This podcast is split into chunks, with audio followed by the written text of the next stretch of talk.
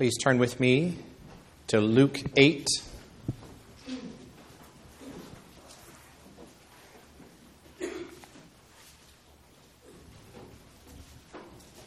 We'll read verses 41 to 56.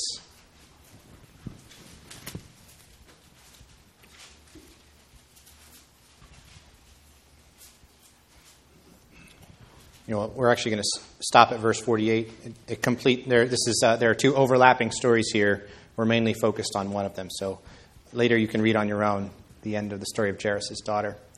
But beginning at verse 41, there came a man named Jairus who was a ruler of the synagogue, and falling at Jesus' feet, he implored him to come to his house, for he had an only daughter about 12 years of age, and she was dying. As Jesus went, the people pressed around him. And there was a woman who had a discharge of blood for 12 years, and though she had spent all her living on physicians, she could not be healed by anyone. She came up behind him and touched the fringe of his garment, and immediately her discharge of blood ceased. And Jesus said, Who was it that touched me? When all denied it, Peter said, Master, the crowds surround you and are pressing in on you. But Jesus said, Someone touched me, for I perceive that power has gone out from me. And when the woman saw that she was not hidden, she came trembling and falling down before him, declared in the presence of all the people why she had touched him and how she had been immediately healed. And he said to her, Daughter, your faith has made you well. Go in peace. Now let's turn to Micah chapter 1. This is right after Jonah. Joel, Amos, Obadiah, Jonah, Micah, near the end of the Old Testament, right before Nahum.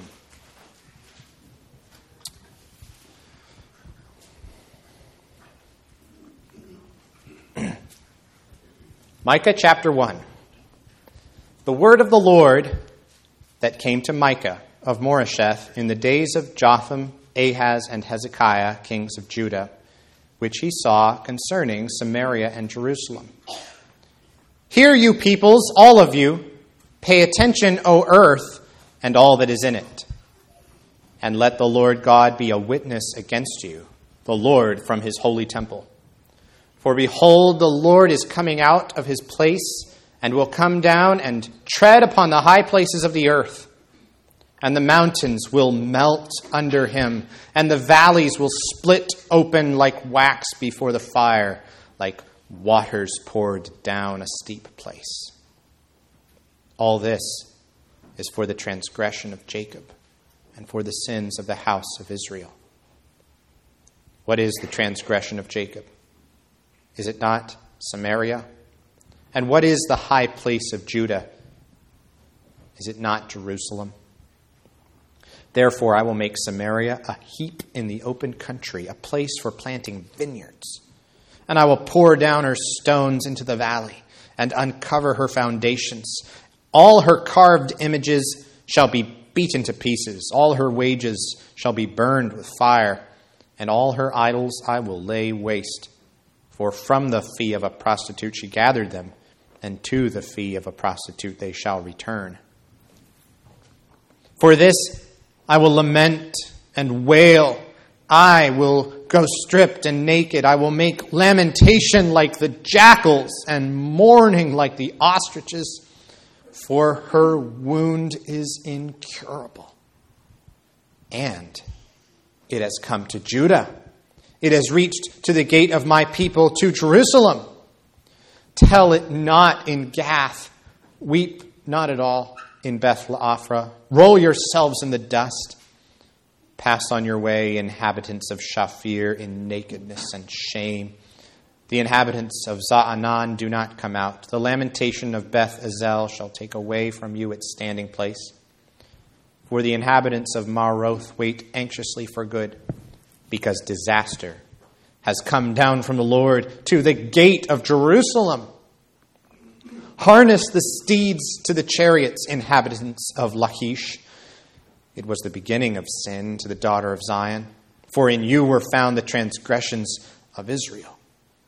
Therefore you shall give parting gifts to Moresheth Gath. The houses of Achzib shall be a deceitful thing to the kings of Israel.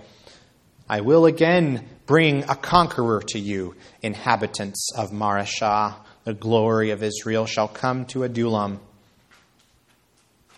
Make yourselves bald cut off your hair for the children of your delight. Make yourselves as bald as the eagle, for they shall go from you into exile. Amen.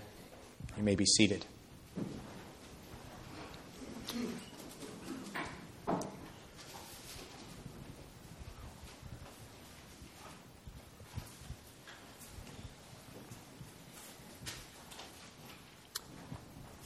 Okay, the last couple of weeks,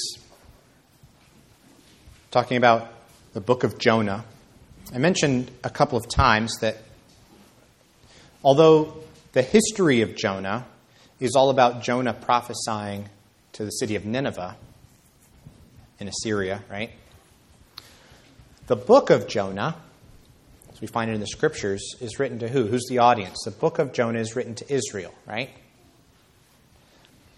That means that Nineveh's response to Jonah's preaching was being presented to Israel in the book of Jonah as an example and a warning.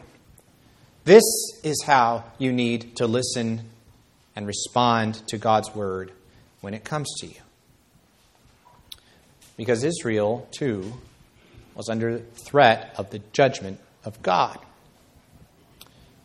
And so, Israel, when God's prophets come and tell you this, like Jonah told Nineveh, how are you going to respond? Are you going to listen and repent like Nineveh did? Don't be outdone, in other words, by pagan Nineveh. If pagan Nineveh, awful, terrible Nineveh, could do this, then why can't you, Israel, the people of God, the covenant people, why can't you listen to God's word and, and turn from your sin and be saved? As we saw last week, Jesus was making basically that very point to Israel in his day.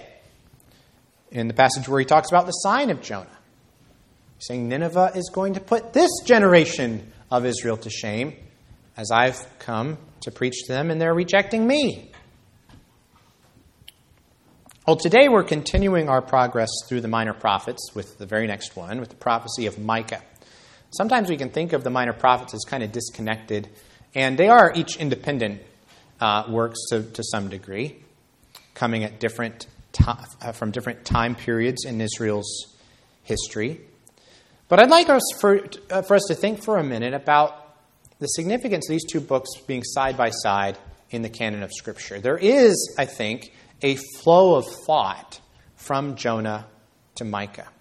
Because in the one case, Jonah goes to Nineveh and preaches, Yet 40 days and Nineveh will be overthrown. Really, in Micah, in substance, it is the same dire message. That same declaration of impending doom that's coming now to Israel and Judah.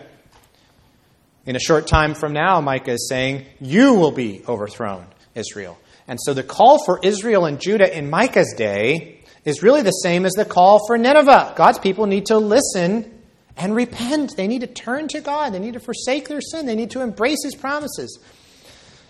And the same hope, therefore, despite the dark tone of Micah's message in many places, as well as Jonah's message, the same hope is being held out as well. And so today we're going to examine this opening salvo of Micah's prophecy using three headings. First will be a prophet in dark times, verse 1. Just getting to the background a little bit. Then, second, the coming of the Lord, verses 2 through 9. And third, the enemy at the gates, verses 10 to 16. So, a prophet in dark times, the coming of the Lord, and the enemy at the gates. All right, so verse 1 of uh, the prophet in dark times says, The word of the Lord that came to Micah of Moresheth in the days of Jotham, Ahaz, and Hezekiah, kings of Judah which he saw concerning Samaria and Jerusalem. So um, I'd like to work backwards through that verse and start by talking about Samaria and Jerusalem. Make sure you understand what's meant by those two city names.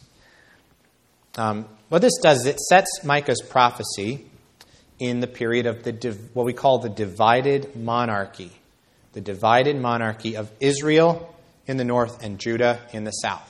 So you remember that under King David and King Solomon, all 12 tribes of Israel were united under one king. But all of that was ruined a generation later when Solomon's son uh, Rehoboam um, was king, when the, the, ten northern tribes um, split off, seceded. They refused to be ruled by the descendants of David anymore. And instead, they set up their own king, Jeroboam. Well, several generations after that, one of their kings, northern king uh, Omri, or Omri, who was the father of uh, the infamous king Ahab, um, Omri built the city of Samaria, and Samaria became the royal capital for the northern kingdom. So you had these two capital cities Samaria in the north, Jerusalem in the south, in Judah. So Micah, then, verse 1 is saying Micah's prophecy is going to concern both of those capital cities. He's going to talk about both Samaria and Jerusalem, north and south. Uh, and so it's no surprise then that chapter 1 goes on to be approximately half and half. Verses 2 through 7 about the northern kingdom, verses 10 to 16 about Judah, the southern kingdom, with a little transition in between.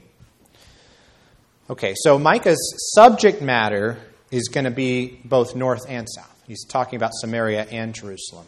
But who's his audience? Who is he speaking to primarily? Well, his primary audience, the context for his ministry, in other words, is apparently the southern kingdom and the southern kings, the kings reigning in Jerusalem. He prophesied, verse 1 says, in the days of Jotham, Ahaz, and Hezekiah, kings of Judah. Now, the reign of those three kings uh, came during a very, very momentous time in Bible history. We're talking about the 8th century BC, or the 700s. Um, in fact, if you're going to commit to memory, maybe just a handful of dates. You don't have to memorize lots of dates about Bible history, but if you were going to remember just a, just a few of them, one of the most important dates to remember is the year 722 BC. 722 BC is the year that the Assyrian Empire overran the northern kingdom completely. They captured the capital city of Samaria, and they carried the inhabitants of the northern kingdom of Israel into permanent exile from which they never returned. And um, all of that took place right in the middle of Micah's prophetic ministry. Don't forget, by the way, what was the capital of Assyria? This, this great empire that overran the northern kingdom. The capital of, of Assyria is Nineveh, the city that Jonah was preaching to. You see how there's this tie and they, they fit together here. Jonah preaching a few decades earlier. okay, so that destruction of Samaria in 722 BC, well, that was not the last that um, Judah and Jerusalem would hear of the Assyrians. Because about 20 years later, in the year 701 BC, don't have to remember that, that date, but 20 years after the destruction of Samaria, Assyria invaded again. This time, they invaded Judah and this is where you get the history of Sennacherib's army in 2 Kings 19. And for a time, it looked like Jerusalem was going to be destroyed just like Samaria was. But at the last moment, you remember the Lord intervenes. Sennacherib's army is destroyed, Jerusalem is spared. God brings Judah back from the brink, as it were. And why is that? It's because King Hezekiah, unlike his northern counterparts, King Hezekiah listened. He listened to God's prophets. He led the people in repentance from their national sins. And he led the reformation, really, of Israel's worship. Um, in fact, before we get into the rest of chapter 1, I want to show you something important for understanding Micah's background um, that comes to us in the book of Jeremiah. So bear with me as we flip around a little bit we're just going to go to this one other passage, Jeremiah chapter 26. I invite you to turn there because um, it's the one other mention of the prophet Micah um, in the Bible. A very significant one.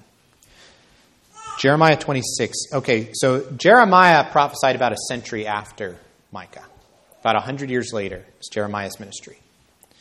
Um, and at that time, Judah is again at a crossroads Question is, are they going to listen to the prophetic word from Jeremiah? Are they going to repent now as they're facing the threat of Babylon, a different empire? Um, and there were some people in Jerusalem who hated Jeremiah's preaching so much that they wanted to kill him. Um, but then others resisted. Others were protecting Jeremiah, and let's see why. What did they say in his defense? Look at Jeremiah 26, verse 17. And certain of the elders of the land arose and spoke to all the assembled people, saying, Micah of Moresheth. Okay, see, they're going to compare Jeremiah's ministry to Micah's ministry 100 years earlier. Micah of Moresheth prophesied in the days of Hezekiah, king of Judah, and said to all the people of Judah, and what follows there is a quote directly from Micah chapter 3, verse 12. And then they ask, Did Hezekiah, king of Judah, and all Judah put him to death? Did he, Hezekiah, not fear the Lord and entreat the favor of the Lord? And did not the Lord relent of the disaster that he had pronounced against them? But we, we are about to bring great disaster upon ourselves. Okay, so you see again the close relationship then between the ministry of Jonah and the ministry of Micah. Jonah prophesied to Nineveh, yet 40 days and Nineveh will be overthrown. But they and their king repented, and the Lord relented. Now, look how these people 100 years later are remembering the ministry of Micah. Micah prophesied to Jerusalem that Jerusalem would be destroyed. But they and their king repented, and the Lord relented. This is the great fruit of Micah's ministry in his own time, in the time of Hezekiah. So, and I, want you to make sure you keep this in mind as we dive into what is going to be a very gloomy chapter. Um, Micah contains a lot of bad news. A lot like Jonah was commissioned to bring to Nineveh some very bad news. Yet 40 days Nineveh will be overthrown. You see, like Jonah, like with Jonah, the bigger message of Micah, when you see it in, his, in that historical context, and you remember the fruit of Micah's ministry, the bigger message of Micah is a, is a, is a message of profoundly good news. Good news for sinners. That there is hope in the goodness and the grace of God for those who respond in faith to his, to his prophetic word and turn their hearts towards him and away from their sin. Okay, let's continue then by getting into the prophecy itself. Verses 2 through 9. The coming of the Lord. In the Bible, there are many descriptions of the coming of the Lord, God arriving, God entering his creation and, and meeting, encountering, confronting um, his creatures. But that coming of God is portrayed in kind of contrasting ways in different parts of the Bible. So, Psalm 98, for example, the coming of God in Psalm 98 is pictured as an occasion of really it's riotous joy for the natural world uh, for the whole creation. Whereas it's the let rivers clap their hands, let the hills sing for joy together before the Lord, for he comes to judge the earth. This is good news. The Lord is coming. And that psalm, of course, is the inspiration for the uh, hymn Joy to the World. The Lord is come. Let earth receive her King. Heaven and nature sing. The coming of the Lord is good news, right?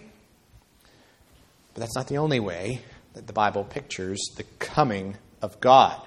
Compare that. Compare that joy to the world attitude towards God's coming with Micah 1, verses 2 through 4. Hear, you peoples, all of you, pay attention, O earth, and all that is in it.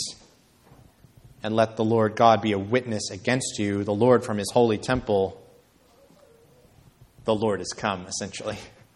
See, that's what it's saying. For behold, the Lord is coming out of his place and he will come and tread upon the high places of the earth, and the mountains will melt under him, and the valleys will split open like wax before the fire, like waters poured down a steep place. Once again, God's coming is impacting, it's, it's rocking the whole creation, with a very different tone, a very different impact. Not that exuberant joy like in Psalm 98. This is uh, an impact of, of upheaval, of destruction of the creation, just melting before the the onslaught of its creator, coming not in salvation, but in judgment. And why? Why this onslaught of God into the world? Well, verse 5 gives the answer. All this is for the transgression of Jacob and for the sins of the house of Israel, including both the northern and the southern kingdoms at this point. um, notice the this very stark, very extreme terms with which Micah kind of indicts both Samaria and Jerusalem there in verse 5. It says, What is the transgression of Jacob? Is it not Samaria? Think about that. Samaria is so bad that it doesn't just contain sin, it doesn't just have some sinners living in it, it doesn't just have some false worship contaminating it. From God's point of view, the city of Samaria is Israel's transgression. It's become identified with its sin. Jerusalem's the same way. Um, understand what it means by Jerusalem being a high place here. So, throughout the history of the southern kingdom, a recurring problem was that the people kept setting up these high places. That's what they were called. High places were these mountaintop worship centers at various places in the hills around Judah, and uh, they would worship there uh, because it was more convenient and resembled more the way that the Canaanites around them would worship. Um, they would, uh, and God's word for, forbade that. They weren't supposed to set up high places, and yet they kept doing it because they wanted to worship that way instead of going to Jerusalem to worship, which is what God's word commanded them to do. They were supposed to go to Jerusalem, and instead they worshiped these high places. What's really shocking about what Micah's saying here is that what is the high place of Judah? What is this center of false worship? It's Jerusalem itself is the high place of Judah, the holy city, the city of David, the city of the temple. That city has become so corrupt that God sees it by now as another high place, as the high, the arch high place of Judah, the leading center of false worship there in the southern kingdom. You know, it can be very tempting for us to view our sin as sort of incidental um, to who we are, kind of added on. Something, well, it's unfortunate and bad, but it's not really, it's not really me. That's not, that's not me. Uh, we prefer to think of ourselves as basically good people who have just kind of made some mistakes. Right? You ever heard somebody say, I, I made a mistake? But surely God sees me as basically okay. And of course, God, what I want God to do is just help me to get rid of those bad things that have kind of latched onto my life from outside. But of course, that's not really me. See, that's not the Bible's view of our sin. In his famous commentary on Galatians, Martin Luther, in his typical mm, blunt and kind of almost overstated manner, he says, he says this if I had no sin, I should not need Christ. No, Satan, you cannot delude me into thinking I am holy. The truth is, I am all sin. That's Luther's view of himself. I am all sin. My sins are not imaginary transgressions, but sins of unbelief, doubt, despair, contempt, hatred, ignorance of God ingratitude towards Him, misuse of His name, neglect of His word. And he goes on, therefore, he says, I am a transgressor of all the commandments of God.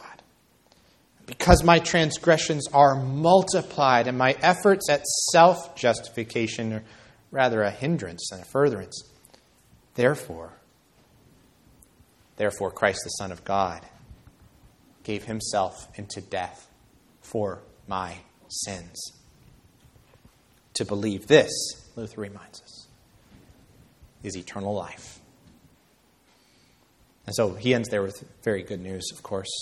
But it comes only after acknowledging the depths of that initial bad news that I'm not just a basically good person who has committed some sins. As Luther says, I am all sin. What is the transgression of Jacob? Is it not Samaria? And what is the high place of Judah? Is it not Jerusalem?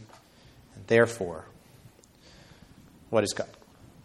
Sorry, what is God going to do? He's going to make Samaria, he says, a heap in the open country. And The Lord goes on to describe here the total destruction of this northern capital city, which in fact did occur. Uh, that's important to realize. Israel and Judah, Samaria and Jerusalem, present us with two contrasting outcomes. It's kind of a fork in the road, two different ways of responding to God's word with two different consequences. So Judah, hearing Micah preach, was able to look at and see the example of Samaria. This is what actually does happen when you don't listen, when you don't repent. So imagine how alarming it would have been then to hear in verse 9 that incurable wound of Samaria.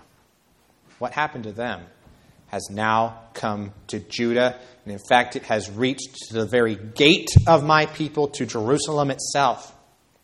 This is a wake up call for Hezekiah and the southern kingdom. Look at what happened to Samaria 20 years ago. Do you want that to happen to you? Now, verses 10 to 16 um, are maybe a little disorienting because all these kind of obscure sounding place names. And um, I wouldn't blame you at all if you felt a little glazed over as we read through that part. Um, because there are a lot of just unfamiliar little details, things that aren't really mentioned a lot in other parts of the Bible.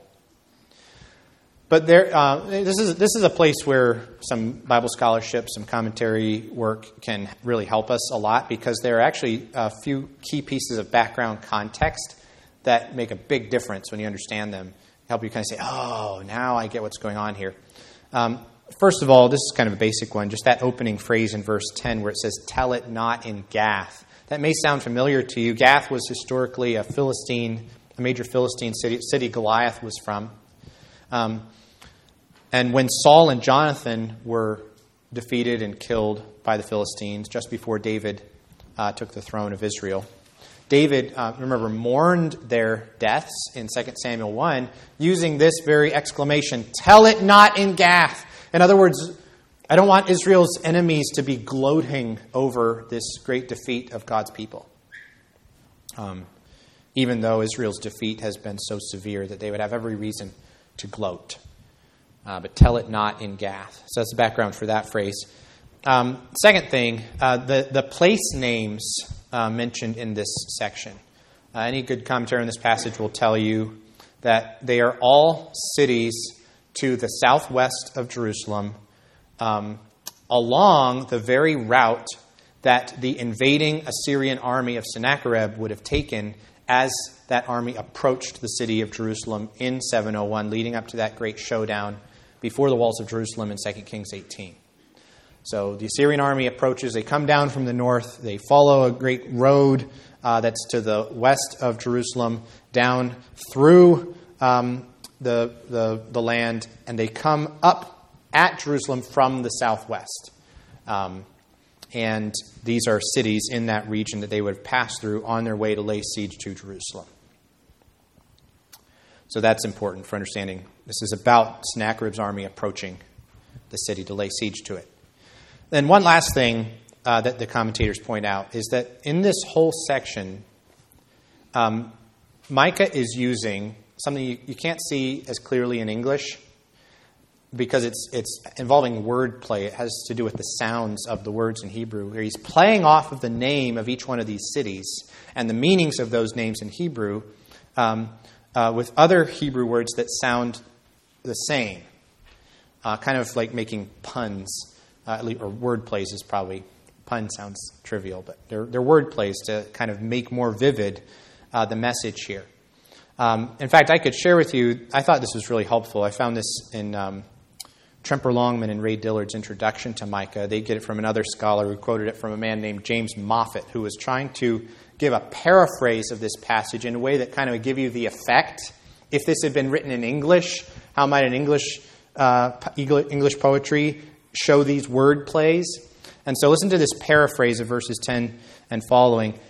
It's as if Micah is saying, Tell it not in telling town, wail not in wailing.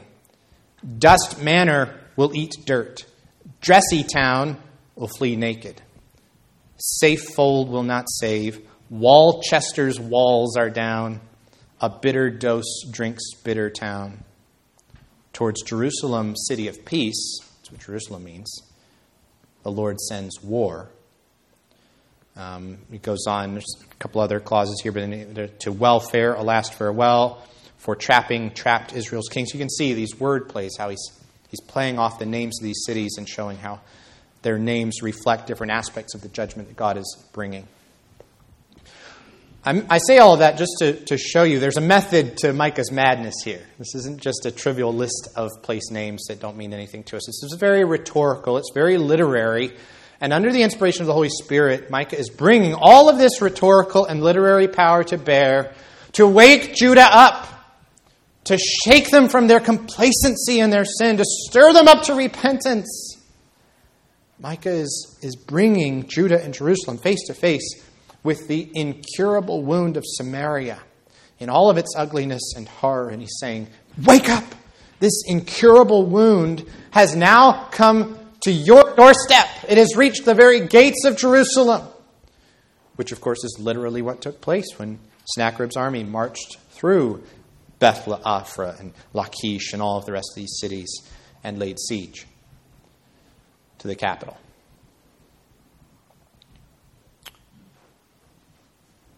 What a word picture that is an incurable wound. It's not just what the invasion of the Assyrian army is, is like. That's what Israel's sin is like. That's what all sin is like. It is deadly. It is lethal. It's like it infects us with a spiritual gangrene that no medicine, no therapy has the power to save us from. And Samaria's destruction illustrates for us very lurid colors the natural end of the road for sinners.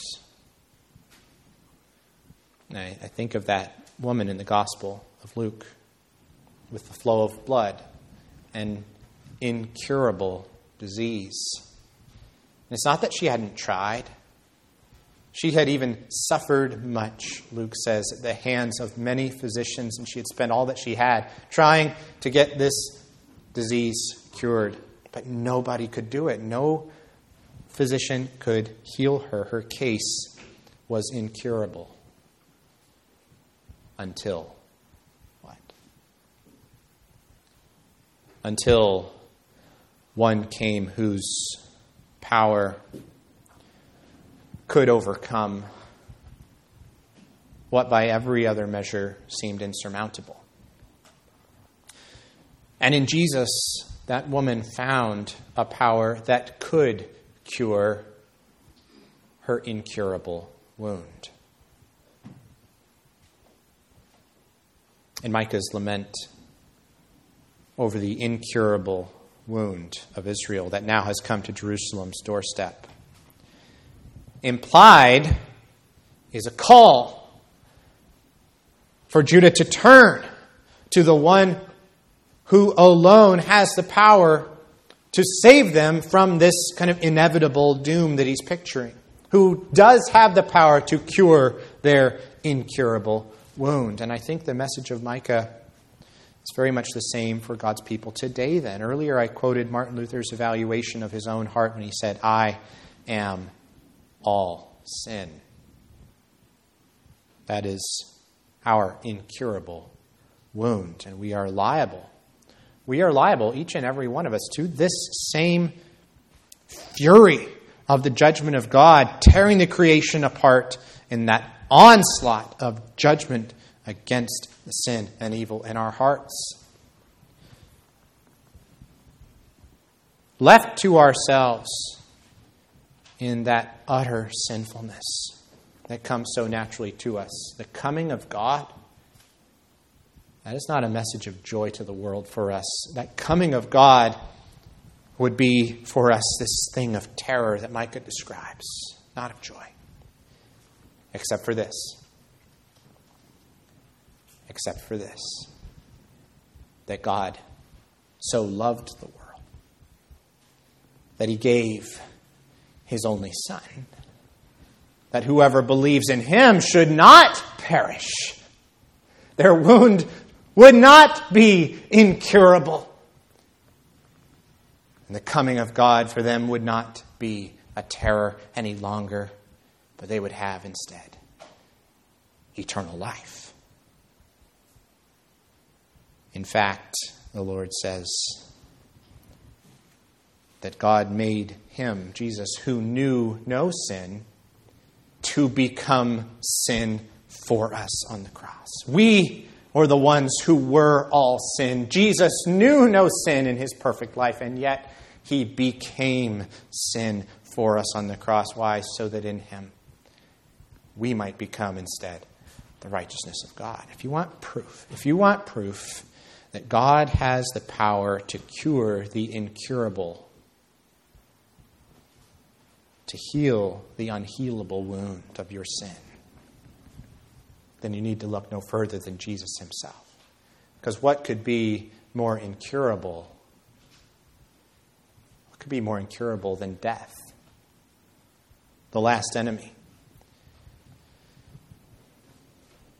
You think what's what happened to the woman with the flow of blood is remarkable. What if we had read on and heard what happened to Jairus' daughter?